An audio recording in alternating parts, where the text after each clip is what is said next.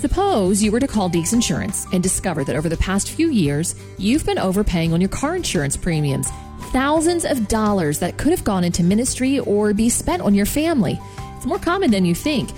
Stats confirm even the insurance companies that have taken the most dramatic increases retain 85% of their clients. Not because there aren't alternatives, it's consumer apathy. Call Deeks Insurance at 1 800 240 5283. DeeksInsurance.ca. But rule followers, we're driven by comparison. And when we are driven by comparison, we leave a life of legalism rather than a life of faith. And what happens is that legalism becomes our moral guide rather than faith in Jesus. Does that sound familiar? Would you call yourself a rule follower or a rule breaker? We'll explore the concept and how it can impact your faith with Trisha Davis today on Focus on the Family. Your host is Focus President Jim Daly, and I'm John Fuller. Uh, this is actually a fun message, John, that Trish is going to share with us, but it has a serious point that I know you'll appreciate too. And for the sake of time, I'm going to quickly recap how she opened this presentation, and then we'll let Trisha share some very vivid stories. Uh, Trisha explained that in the New Testament book of Acts, uh, the Apostle Paul had a vision of Jesus Christ on the road to Damascus, a vision that converted him from a, a persecutor of Christ's followers to an evangelist uh, to the Gentile world. He'd been an extremely devout Jew, and now he would be taking the gospel to the very group that the Jews despised. So Jesus himself changed Paul from being one of the top rule followers in the Jewish world to the top rule breaker for the benefit of the Gentiles. And that's why the Jews persecuted Paul so ruthlessly everywhere he went. As we see in the book of Galatians, after 14 years of evangelism, God told Paul to go back to Jerusalem and meet the other leaders of the faith. The meeting went well, and the leadership endorsed the message Paul had been preaching. The one sour note came from the group called the Judaizers. They believed in Jesus, but also believed in following all of the Old Testament laws, including circumcision. And they had a hard time endorsing Paul's message of freedom from those laws through the death and resurrection of Jesus Christ, which leads us to Trisha's main point. You're either a rule follower or a rule breaker. And with that backdrop, here now is Trisha Davis speaking at a women's conference at Traders Point Christian Church in Indianapolis on Focus on the Family. And we're going to pick up as she turns toward her personal story. In my family, I am the rule follower. My husband is the rule breaker. And so a couple years ago, I got inspired that I wanted to become a, a runner. I don't know. I know. I know you're all looking at me going, mm. Oh, when I say I'm a runner, I'm that lady on the side of the road that you're driving past and you're borderline like, mm, should I call 911? Should I not? I'm a very ugly runner, but I got inspired and so I decided to run the half marathon. My husband saw how much fun I had at my first half marathon, so he's like, baby, I'm going to do this with you. As a rule follower, I printed out the sheet of how to train. And when you train for a half marathon, you do these short runs during the week, and then on Saturday, you do what are called your long runs. So I get all my gear on, I'm all ready to go, I got my iPod going, and I wake up my husband, I'm like, baby, it's time to go. And he's like, oh, you know, it's been a long week. Why don't you just go on without me? I'll catch up with you. So 17 weeks later, he never never caught up with me until it was race day. And, and so my husband and I, we get to the starting line, we take off. And when you train, you train for a pace that your muscles and your body gets used to. And my husband, he's outpacing me. And ladies, I'm not competitive, but as a rule follower, I'm like, mm-mm. I have followed the rules and this child is outpacing me. Oh no, he didn't. Like I am coming unglued. And he gets to mile four and this child loses his mind. He's like, Yeah, baby, I am awesome. I'm amazing. I'm like, Dude, we're at mile four. He's like, I know, this is the longest I've ever ran.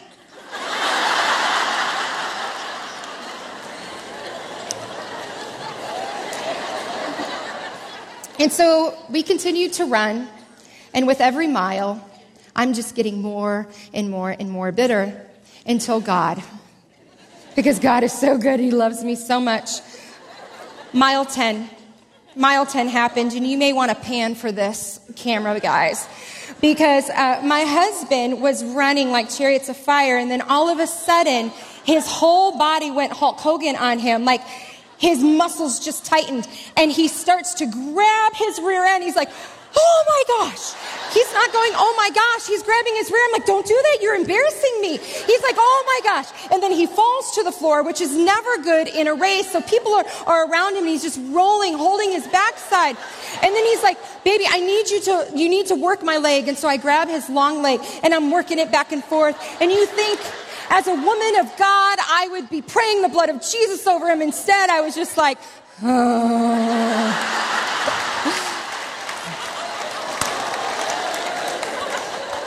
So he gets up and he is still in so much pain. He cannot bend his legs. So all he can do is duck walk for the last three miles. So he had never done this before, and my very competitive husband gets to the end of the half marathon. And those of you, well, none of you have ran the half marathon. They're grandstands with people in them. And my husband is like, oh, I am not duck walking past these people. But he doesn't tell me this. And so he just takes off. And I am just standing there like, what, what, is, what is my life right now, right? And so he finishes, and I, I, I, I, am like speechless. But God, but God, He loves me so much. Uh, they shoot video of you when you pass over the line. And my husband, who was running like chariots of fire, through, thought he was out of the camera's lens. But then we got the email, and my boys and I watched it over and over and over again. Because he's running, he gets his medal, and then he duck walks his way. But as a rule follower, I was so focused on how Justin had broken the rules that I missed out on the joy that I had actually completed the race. And much like the soul Christians, us rule followers, we live in the bondage of comparison. Uh, we scroll through Instagram and through Facebook and, and we like the pictures that we approve of, of the people that we think they deserve of whatever fantastic things going on in their life, while we secretly screen others and we look at that one woman and we're just like, we get our, our rolling eye emoji ready that we want to put on her picture. I love that emoji. I don't know what's wrong with me. I'm a peacemaker, but that rolling eye emoji just makes me happy. It's weird, and that's not in my notes. I just want you to know. But as a rule follower, it looks a little bit like this. We compare ourselves to the woman who complains all the time about her kids. The woman who complains that she doesn't sleep through the night because of her infant. The woman who complains about her elementary school son and how they have so much homework they don't even know what to do with. The woman that complains about her teenage daughter and how she never puts gas in the car, and you would do anything to be a parent. You would do anything to hear those words, mom, and so you compare your life with her life and you think that you deserve what she has gotten. And the rule follower in you is so dead set on the comparison that it leads to this life of legalism. The friend who receives the invitation that you know did not put the hard work of love into a relationship.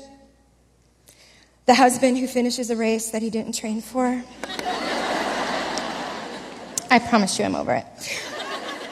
But rule followers were driven by comparison and when we are driven by comparison, we leave a life of legalism rather than a life of faith. And what happens is that legalism becomes our moral guide rather than faith in Jesus.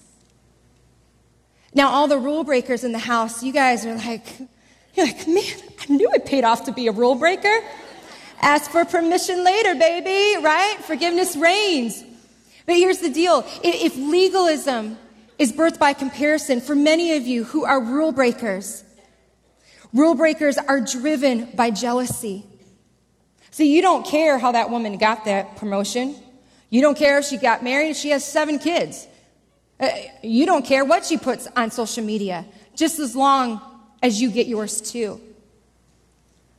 That as a rule breaker, jealousy starts to erode your heart, and you're willing to do anything it takes. It's where FOMO, not for what. What is for what? I don't even know if I'm saying it right. But FOMO, The fear of missing out has jealousy just balled you up and you start to live a life of hypocrisy.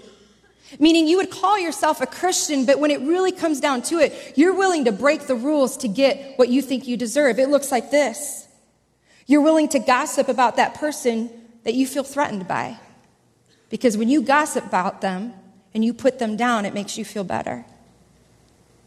Ouch. You surround yourself with fans rather than friends. Because fans will always say, even in your dysfunction, that you're amazing. Fans would never push back to the dark parts of your heart where they see you living one way at church and seeing you living another outside of the church. Uh, jealousy starts to take root. And what happens is that rule breakers led by jealousy will live a life of hypocrisy over faith. Jealousy that is driven by a lie that you are not enough that you are not enough and you're going to do whatever it takes to make sure everybody in the room knows that you are enough, even if it means breaking the rules. And so how do you know? Like, how do you know that you struggle with comparison? How do you know that you struggle with legalism? How do you know that jealousy just makes you a, a person who just lives as a hypocrite? You ask yourself these questions. Who is the one person that consumes your heart and mind? Who's the one person that consumes your heart and mind? Maybe it's a friend. Maybe it's a coworker. Maybe it's a spouse. And you're always comparing, always feeling like you need something that they have that you didn't get. Who are you constantly comparing or trying to win out over? Whose dream are you obsessing over? That you're like, man, I could be a good Christian. I could be a good Christ follower if God would just allow this dream to come to fruition. But if I go to one more Bible study where one more person tells me they're pregnant and I have been infertile now for five years, I'm done, God. Who do you find yourself, their dream you're obsessing over? Whose life do you find yourself striving for? This Focus on the Family broadcast will continue in just a moment. Hi, this is Jim Daly. Is your family feeling tired, restless, even stressed out? Well, you're not alone. These are tough times, and that's why we at Focus on the Family have created something new and helpful for you and your loved ones. It's called Focus at Home, a free on demand streaming service featuring the faith filled content from Focus on the Family that you know and trust. With Focus at Home, it's like you're getting access to our content vault. Explore old favorites like Adventures in Odyssey or Radio Theater. Discover new interactive children's stories, and we'll have a few surprises for you along the way. There's something fun for every member of the family, and we'll keep adding fresh titles so you can check in every day. Best of all, it's 100% biblically based. Sign up now and get total access to our best content for families during this challenging season. Visit focusonthefamily.ca focusonthefamily.ca. You have influence. Discover practical tools to develop your influence and inspire a hope filled leadership culture at this year's Global Leadership Summit. Join the live online broadcast across Canada August 6 to 7, when thousands of everyday leaders will learn from our world class diverse faculty that will address both the challenges and opportunities of leading during these times. Tickets for the full two day experience are $149. Register today for the Global Leadership Summit at gls2020.ca. Thanks for listening to Focus on the Family. Let's resume now with the balance of today's programming. But here's the deal when you place your faith in Jesus over your life, over your dreams, over your desires, that faith gives you the confidence to cheer on others, knowing their win isn't your loss. Let me say that again. Faith gives you the confidence to cheer others on, knowing their win isn't your loss. Read what Paul says in verse 7. He's just been told that they have nothing to add to his message that he's been sharing now for over a decade. It says, instead, They saw that God had given me the responsibility of preaching the gospel to the Gentiles, just as he had given Peter the responsibility of preaching to the Jews. For the same God who worked through Peter as the apostle to the Jews also worked through me as the apostle to the Gentiles. Do you see what's going on? Peter knew to whom he was called, and he knew who had called him. Paul knew that God had given him a message to the Gentiles. Listen, God has no favorites. God loves you. He has a unique plan for you. He has set you apart to do only what you can do. Do you believe it?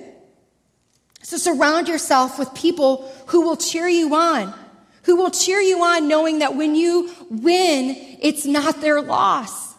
Because here's the deal it doesn't matter how strong of your relationships, it doesn't matter how strong of a marriage you have. It doesn't matter how awesome your faith community is. This whole faith journey is hard. It's so hard. And when life is hard and uncertain, you're going to live in this tension of wanting to compare. You're going to live in this tension to feel jealousy. And when life doesn't unfold the way you think it should, you start to go back where jealousy and comparison become your God over faith in Jesus. It's not a matter of if, it's a matter of when. Look what happens in verse 12, verses 12 through 13. It says, When he, talking about Peter, they've moved on to another city now. It says, When he first arrived, he ate with the Gentile believers who were not circumcised. Super important, right? He's hanging out with people that aren't obeying the Jewish law, and he's perfectly fine. But then it says, but afterwards, when some friends of James came, Peter wouldn't eat with the Gentiles anymore. This is so powerful. He was afraid of criticism from these people who insisted on the necessity of circumcision, rule following. And as a result, other Jewish believers followed Peter's hypocrisy. And even Barnabas was led astray by the hypocrisy. Peter broke the rules. How often does this happen in our churches, ladies? Where God has called us to a certain calling, and then we realize, ah, oh, well, that girl, she, she ain't godly enough. I don't want people knowing that I'm hanging out with her. Maybe God has called you uh, to a community of faith, and you're like, well, they're too godly.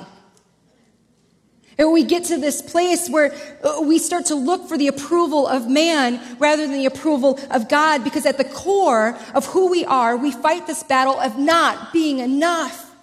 And here's the deal our greatest desire is to be fully known and to be fully loved.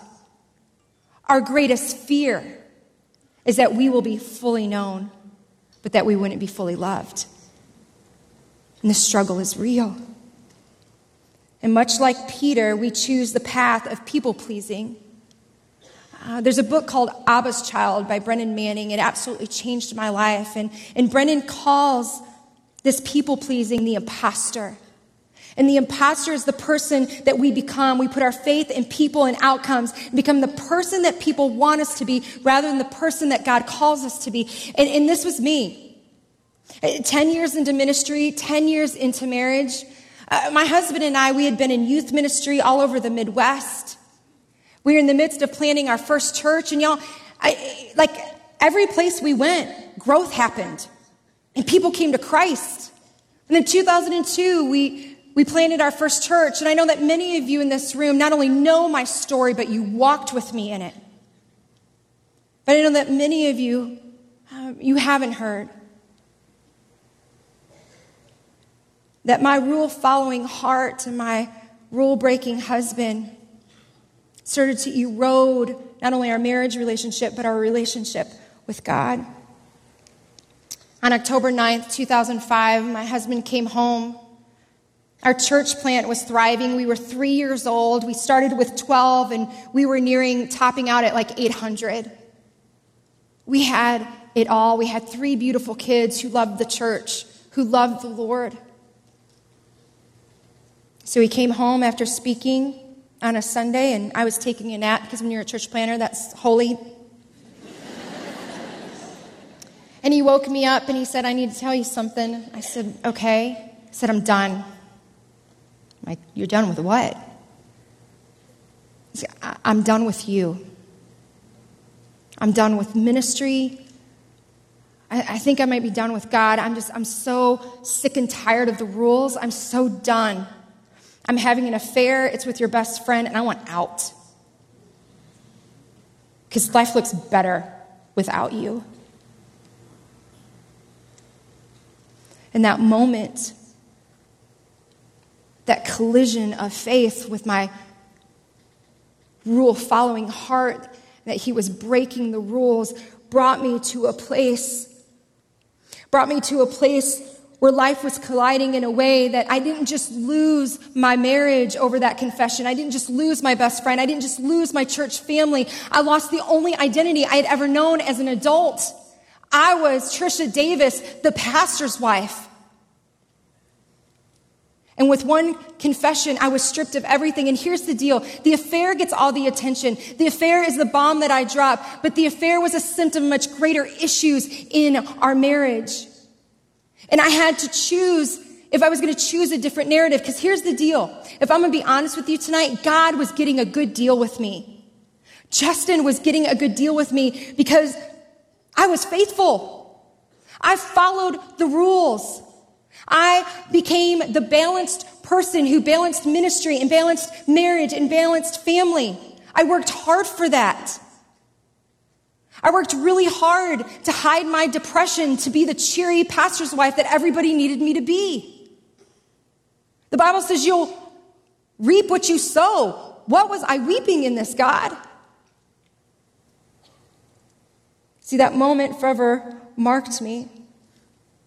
And although I had hit rock bottom, rock bottom is still solid surface to begin to stand. And I had to choose. I had to choose if I was going to trade in my need to be right, to trade in my need to control, to trade in something different for a faith in Jesus. Faith gives you an identity that goes beyond your performance. This faith in Jesus, He gives you a new identity. And it goes beyond what you can do for God, and it leads to a life of freedom. Like it's real, you all. It's not five happy hops to a freedom filled life. It's hard work. But when we choose to trade in the things that hinder us from placing our faith in Jesus, freedom is found. Listen to what it says in verse 19. For when I tried to keep the law, it condemned me. So I died to the law. I stopped trying to meet all of its requirements so that I might live in God. My old self has been crucified with Christ. It is no longer I who live, but Christ who lives within me. So I live in this earthly body by trusting in the Son of God who loved me, who gave himself for me.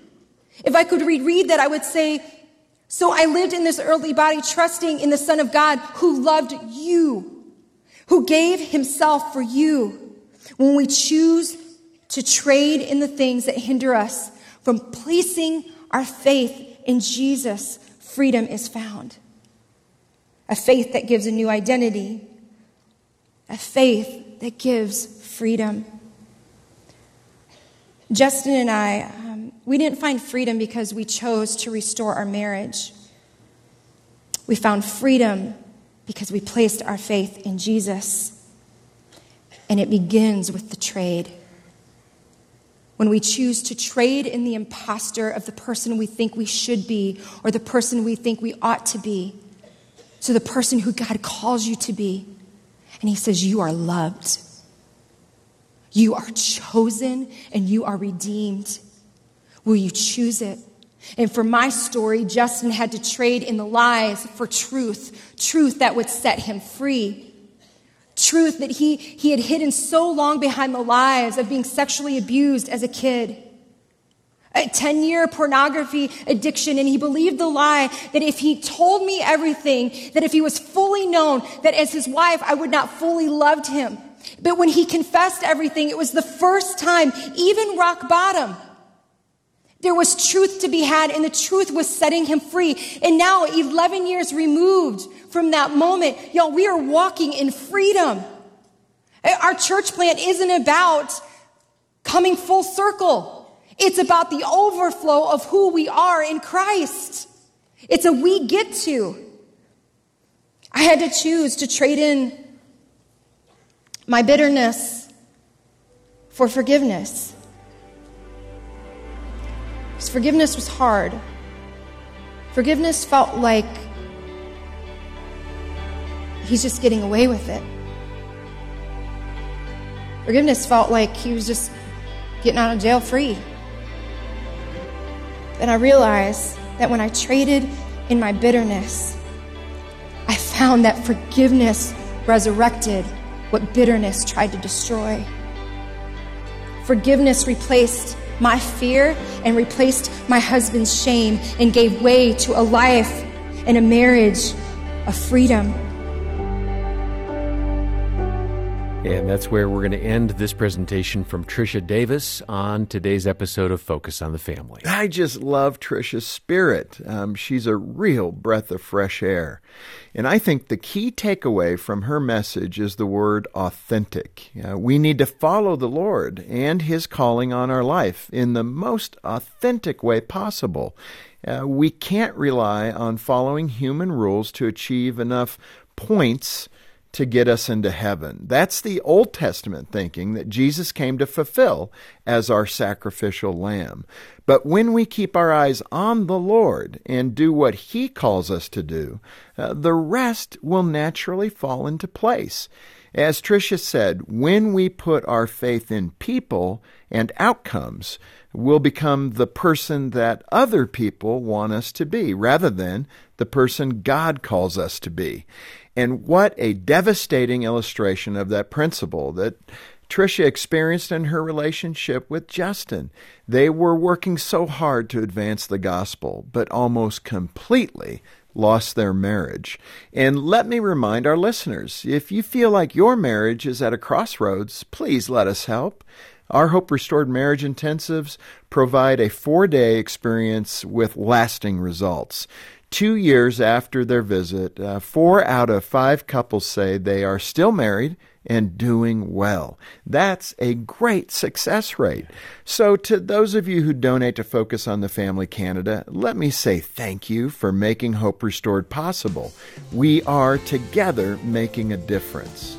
And if you can donate today, we'd like to send you the book that Trisha and her husband Justin wrote called Beyond Ordinary When a Good Marriage Just Isn't Good Enough. Ask about it when you get in touch. And you can donate today to help marriages thrive and request Beyond Ordinary and support the ministry of Focus on the Family as you can when you call 800 the letter A in the word family or stop by focusonthefamily.ca. On behalf of Jim Daly and the entire team, thanks for listening today to Focus on the Family. I'm John Fuller, inviting you back as we once again help you and your family thrive in Christ.